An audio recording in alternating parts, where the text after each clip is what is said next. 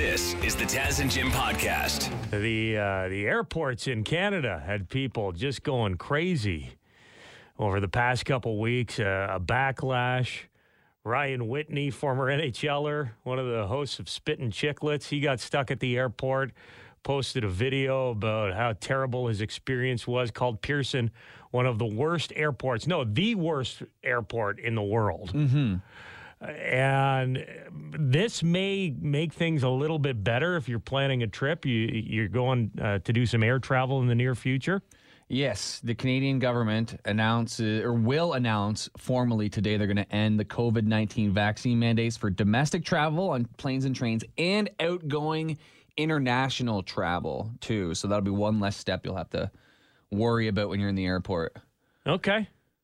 It's great. Move it. Let's keep moving. I like how Ryan Whitney somehow single-handedly got the ball rolling. Like in the in Parliament the other day, I just saw like a really short clip, and like one of the MPs is saying his name, Ryan Whitney of Spittin' Chicklets, in the middle of of, of Parliament in Ottawa. This is embarrassing. We've got the Ryan Whitney is Spittin' laughing Chicklets guy.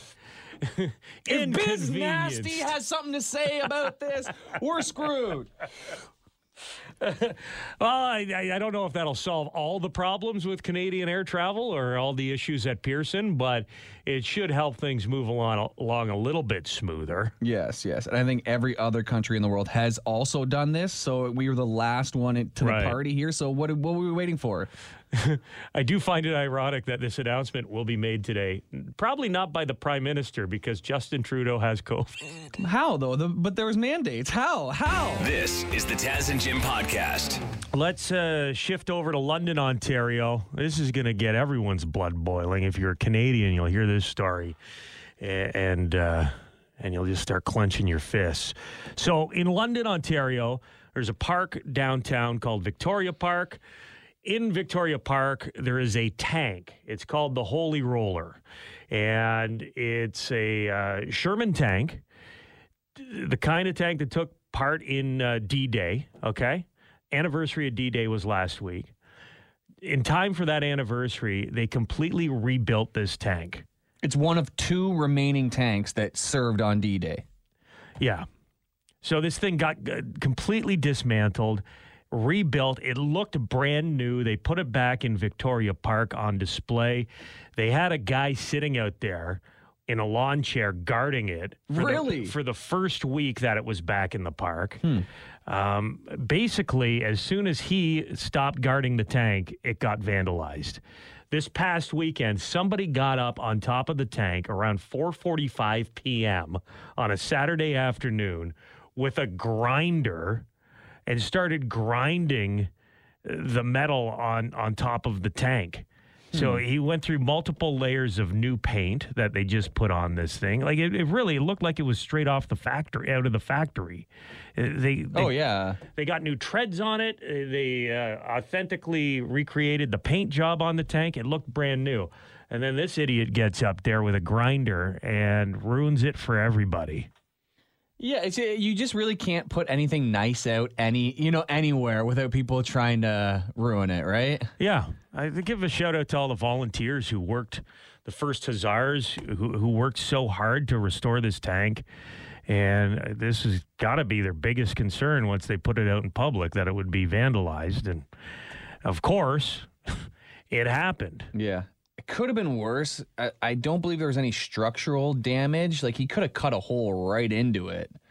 So I think they they probably could fix it, hopefully with a bit of sandblasting and painting. But I wonder what the hell he was trying to prove. Like he, I, I got a feeling he might be a skid. Just put it out there, and he was like looking for a catalytic converter or something on it. Like what? Why? Where's the catalytic converter on a Sherman tank? I need the scrap money.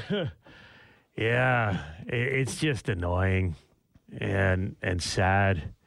The cops did get him. Uh, Like he was still up there. well, it's for broad daylight. Like there could not be a worse hour to do it at. Middle of the afternoon, he's vandalizing the tank on a Saturday. It's like families walking through the park. Uh, yeah, there's people now suggesting they put a cage over the tank or they put like Don't know glass then he wins. around it. Then he wins. No, it's cool. It's out there. It's exposed. no word on exactly what this man's punishment should be. Personally, I think your punishment, if you vandalize the tank, congratulations, you've just joined the Canadian Army. See you on the front line. yeah, your next conflict, you are on the front line, and guess what? You don't get any weapon except a grinder. And it's a corded one. You don't get a battery. we will give you a long extension cord, but you just get the grinder. See how that works on enemy tanks. This is the Taz and Jim podcast. Some people say that true love is never having to say you're sorry. I believe that true love is being willing to wipe another person's butt. that is, I didn't know until I had kids, but that is true love. okay. If you are willing to wipe someone else back there, Yeah. That's love. So I should be putting this in my vows? I'll give you a hundred bucks if you do. well, I will obviously now. what what brings why why are you thinking about this? Oh, there's this uh, this post that went viral over in England. There was a uh, couple who took their kids to a hardware store. Kid looks like he's about I don't know two, maybe three years old, wearing Paw Patrol pants. Uh, got away from the parents in the hardware store, sat on one of the display toilets, Oh boy. and dropped a deuce in the display toilet in the hardware store. Honest mistake. and the the dad good guy because some people you know would be like oh i guess uh, some poor employee is going to have to clean this up Oh yeah, I would have just closed the lid and left. the dad got uh, some wipes and he cleaned out the toilet himself so Hmm, that's that's Yeah. good. I'm surprised they didn't make him buy it. But he he did. is. oh, so it's he's all digging okay. digging down into the showroom floor Oh. toilet Man, it's got to be tough cleaning a dry toilet. yeah not you know, fun you definitely need the wet wipes. not fun says the employees they weren't too angry everyone got a kick out of it everyone was laughing but uh, yeah this kid may have a future in jackass wasn't that It was classic. That's true love right there.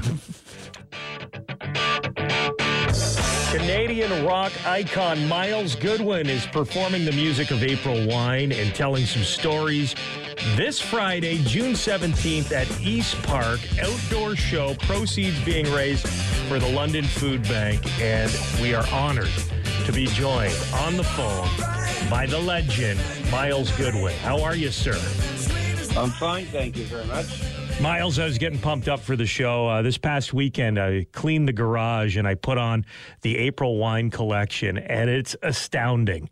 Song after song that you're singing along with, so many great hits. Like, are you ever up on stage performing and you think to yourself, holy shit, April Wine put out a lot of good tunes?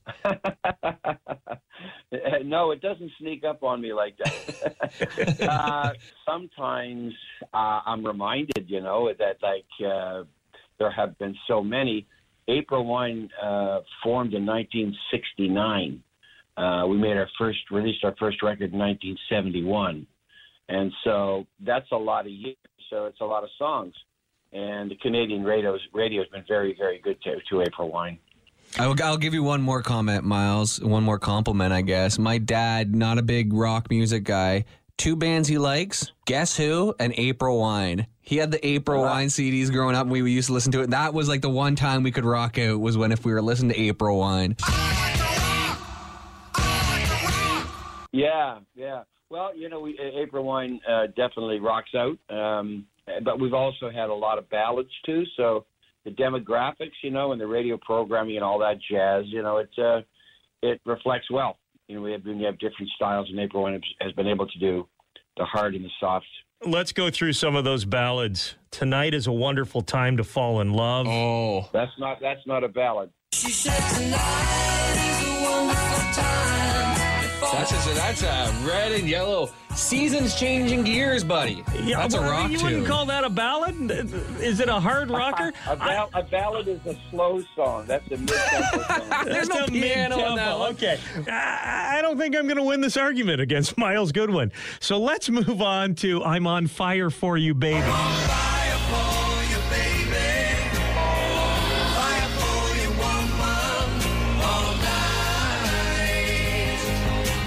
The ballad. I wouldn't want to lose your love.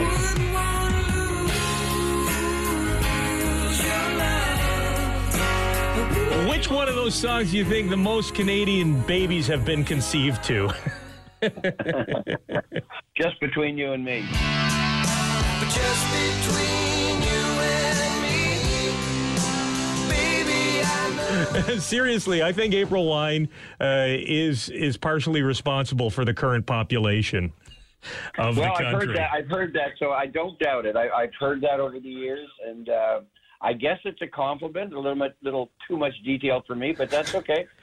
So this show that you're going to be doing at East Park in London on Friday night, you're uh, you're stripping it down. You're going back to acoustic, which is how you conceived many of these songs when you originally wrote them. Correct? Yes, that's correct. Yeah, I, I the reason, honestly, for writing them on acoustic guitar, first of all, is just to not to be make too much of a racket in the house. You know, I mean, I have family. You know, I can't be having a Marshall on ten and you know cranked up trying to figure out the chords to roller. Um, that, so I just wrap myself around an acoustic guitar, and I still write that way because I know that if it sounds good that way, you know, it's going to sound good when you, when you when you plug it in and give it the attitude and everything else that it needs. That you know, it, it's probably going to work. And so I write that way, and then I take it into the studio. We work it out, and then record it if it's if it's worthy. Myles Goodwyn of April Wine is on the uh, show with us. Uh, how do a bunch of guys from Halifax, way out on the East Coast, get discovered back in the 60s? I mean, you didn't have the internet, you didn't have a lot of the uh, modern technology. It, it must have been a different world in terms of uh, getting out there and, and getting your music heard. Well, at that time, your record labels were were signing everybody and just see what worked. They, you know, there was nothing for them to sign the, half a dozen bands, and if one of them works, great. Next, you know, kind of thing. So uh, we had the opportunity to record in 1971, and that was the time, like I say, uh, the CRTC ruling came out in the, in the late 60s, which uh, legislated that 30% of Canadian music had to be played on Canadian radio. So that really helped the industry, not only the artists, but the record labels and the managers and the promoters and everybody uh, benefited from that and still do. What was the moment? I know April Wine shared the stage with some absolute icons Stevie Wonder, Tina Turner, the list goes on and on.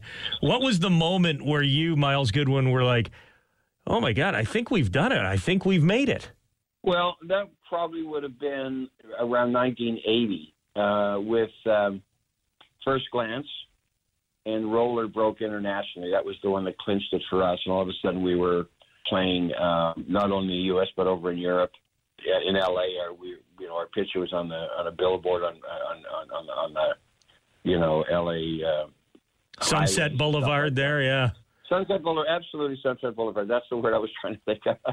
And uh, you know, and we were you know playing with with some of these people and more that you mentioned, and then again with uh, of course with um, the nature of the beast. Uh, first glance, and then harder, faster. Before that, then the nature of the beast. That really uh, cemented us in the uh, as an international rock band.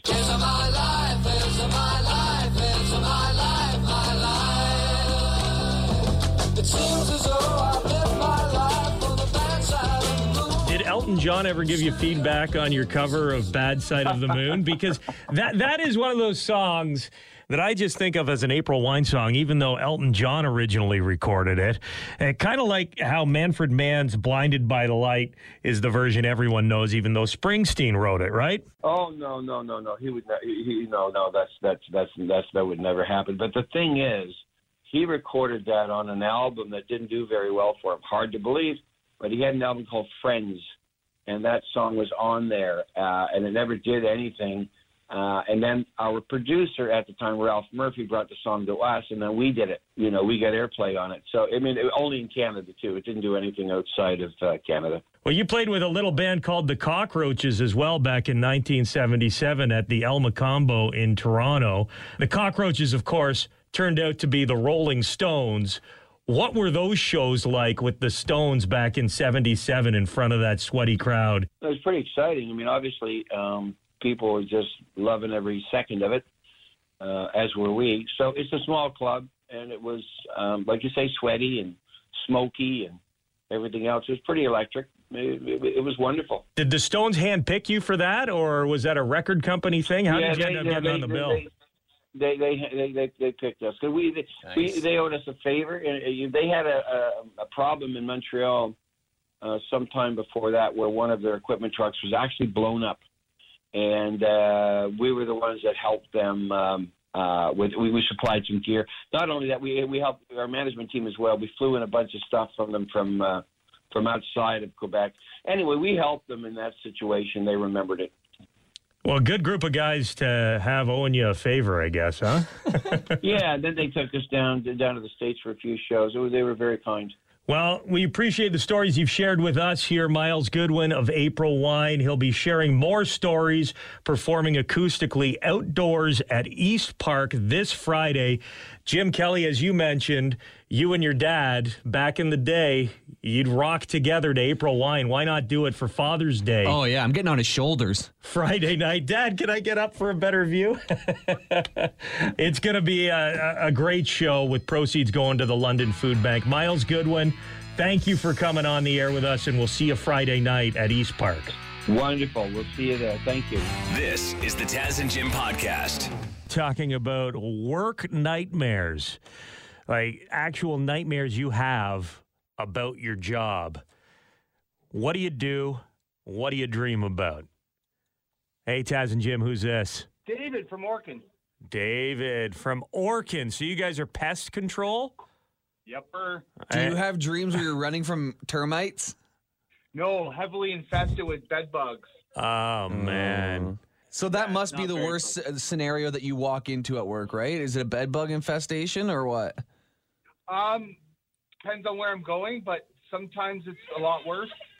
I would expect spiders, like big spiders or something, or bats, but the bed bugs are are your biggest concern.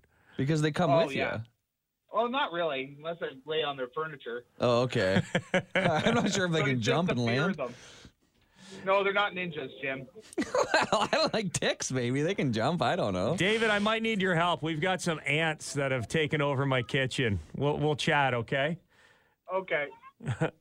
Okay, go take care of your child. Or are those the bed bugs? They grow so have a fast. Bed bugs. Have a great day, buddy. You too. Jim, we've got some text messages coming in here. People having their anxiety, work dreams, and nightmares. What do you got? Mm-hmm. I'm a grade seven teacher. I always have a dream that I'm teaching in a big lecture hall, but my class won't listen and there's no hydro. And my principal's standing in the corner there evaluating me. what a nightmare. It's funny what gives people anxiety, though, because that would Yeah. give a teacher anxiety, obviously. That's not just one thing. That's that's a terrible day right there. And I'm Yeah. in my underwear. in front of a bunch of grade sevens, that would be a nightmare. This guy, uh, Mark, says, I'm a plumber and I have nightmares that the house I work on has leaks in the water lines and the whole house floods. Uh, I'm a machinist and my nightmare is spending a week or so making the same part and then on the last part noticing you had a you read a number wrong and all the parts you made Oh, are useless yeah. and scrap. Oh, that would. I'm sure it's happened before. Oh, yeah. That would be terrible. You wasted all that time and then the job's supposed to be done. That's why you measure twice, cut once, right, Jim?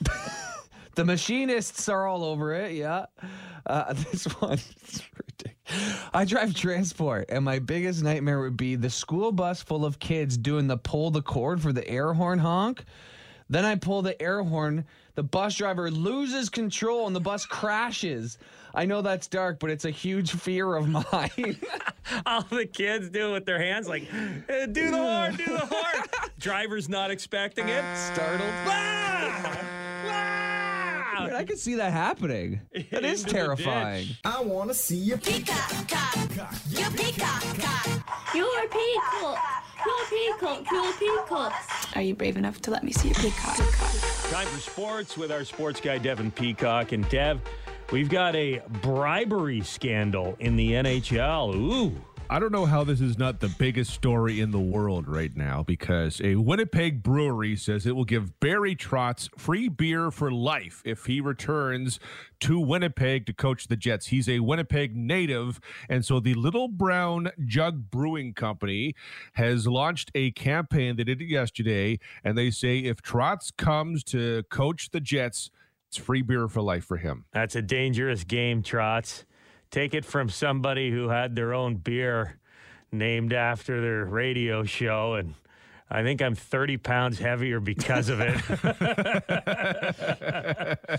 you know, on paper, sounds fantastic, but not only are they uh, saying they will give him uh, free beer, but they will also brew a beer of his choice. So they are really uh, doubling down. Their campaign is called Barry Come Home, and they want him to come there very, very much. nice, Dev. they put that in their slogan too. I I don't know if I'd want to drink a beer called Trotz. So he's not going back to Winnipeg, though. Let's be serious. This You're isn't gonna have to gonna- this isn't gonna move the needle. Yeah. If, if he goes to Winnipeg, it will be for the team it won't be for the beer. The problem for the Jets is there's just a lot of teams that have uh, openings right now. The Detroit Red Wings have an opening right now. They've been linked with Barry Trotz at different times. Bruce Cassidy was uh, surprisingly let go by the Boston Bruins. Does Trotz want to go to Boston? So there's just a lot of teams. There's a lot of coaches out there. I don't know if Winnipeg, actually, actually, I do know Winnipeg is not the choice spot uh, for a lot of guys. I'm sorry, Winnipeg. It's just you're just not. Okay, tomorrow night, Stanley Cup final starts Avalanche versus Lightning. We'll get your official prediction. I think we all know which way you're going to go on this, but uh, we'll talk playoff hockey again with you tomorrow, Dev. Thanks, buddy. This is the Taz and Jim podcast. So there's a new study from the University of Arizona saying that uh, sleeping with a partner, your sleep is way better, but sleeping with your kids, sleep is way worse. Would you agree? So, So what about sharing a is bed- sleeping by yourself the best? Just uh, no, no. Sleeping by yourself is is not good actually. So basically, what happened? The University of Arizona they're looking at the connection between sleep and mental health, and they say adults who share a bed with a partner or a spouse enjoy better sleep because it gives them lower depression, anxiety, and stress uh, scores. And just a greater satisfaction with life. If you're like mentally, you're more satisfied because you have a partner in your bed. So therefore, you sleep better. Okay. So they're saying that conversely, sleeping alone is associated with higher depression scores, lower social support, and a worse life and relationship satisfaction. I think that's probably like if you're not in a relationship and you're sleeping alone, you're probably worried that you're going to die alone. So you're staying up at night. Okay, You know, maybe yeah. not so dramatic. Or, or but- you like, there's pressure on you. He's like, what am I doing going to bed? I got to go out and find a wife or a husband. I should be at Hooters wheeling the waitresses with wing sauce on my face. Uh, but when it comes to the kids, though, they said that parents who let their kids in bed at night um, shouldn't sleep or shouldn't breathe a sigh of relief because sleeping with kids has been associated with more stress, yeah, it's the worst. um, greater insomnia, greater sleep apnea risk. If I fall asleep in my son's bed, I sleep fine. I sleep like a baby. But if I'm in my own bed with my wife and our kids come into our bed, then I'm waking up every five to 10 minutes getting kicked and yeah, there's too much tossing movement. and turning. Yeah, and there's too many people in the bed. and it, the room gets hotter. You know what I mean? And the blank under the blankets get hotter. I I had COVID whatever two months ago, three months ago, or something like that. So I was sleeping in the basement. I gotta say, I loved it. I was starfished, and I hit the snooze alarm too many times. Hold on, you were starfished. like I was like on my back. Okay. What does that mean to you? Well, I'm thinking chocolate starfish. Jim, I loved it down there. what you do by yourself in the basement is your own business. You don't have to tell us about No, it. No, but it was nice. Like it was uh, nobody was stealing my blanket. Like my, I can hit the it snooze is. and not feel guilty. Yeah, it's a nice it's a nice little break, but I do I sleep very comfortably with my wife.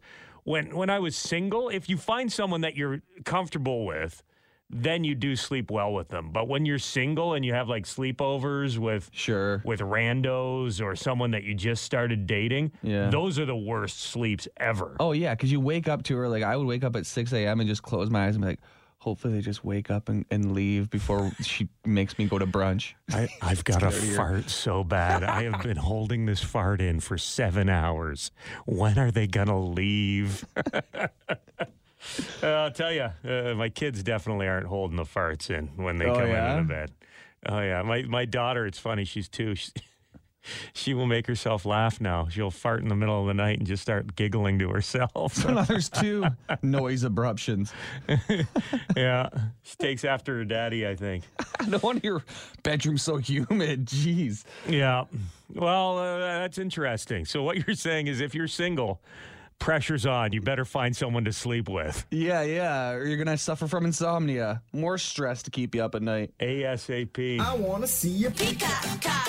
You peacock, cock. You're a peacock. You're a peacock. You're a peacock. Are you brave enough to let me see your peacock? Taking a look at sports with our sports guy Devin Peacock. Hey, Dev. Hey guys, Oh man, the Bulldogs. They had a chance to close things out last night and win the OHL championship. But the Spitfires turned it on. They turned on the Jets, as they say. And the final score ended up being 5 2. 5 2. Uh, Windsor scored first. They had the uh, home ice advantage. The crowd was behind them. Hamilton made it a game after that uh, early little start by Windsor, but the Spitfires just were, were too much uh, for the Bulldogs in the end. What's interesting about this series, and if you're a Bulldogs fan, you're looking to game seven tomorrow night, you're thinking, how is this going to go? Well, number one, I mean, going into this, Hamilton was the team to beat in the entire CHL. I still think they are the team to beat in the CHL, but also Windsor has not won two games in a row in this series. For the most part, it's been back and forth, back and forth. The Bulldogs in games four and five are the only team to win two in a row. So the Spitfires have yet to beat the Bulldogs twice in a row. So if you're a Hamilton fan going into tomorrow night, there's lots of reasons to feel very confident they'll win that game. And one of the positives of them not winning last night was they're going to be playing in Hamilton. It would be great for Bulldogs fans to be able to witness that moment live.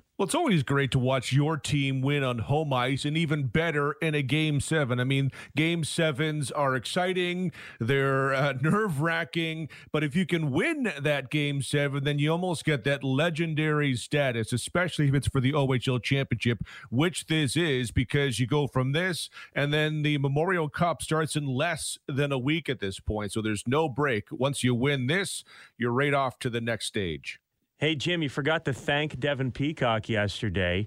He uh, guaranteed that the Tampa Bay Lightning would win that last series, and you put some money down. You ended up winning some cash thanks to Peacock's prediction. Sure, yeah, I won 40 bucks, and if I would have lost, I would have stole the rims off your car, Dev. So uh, we're all lucky.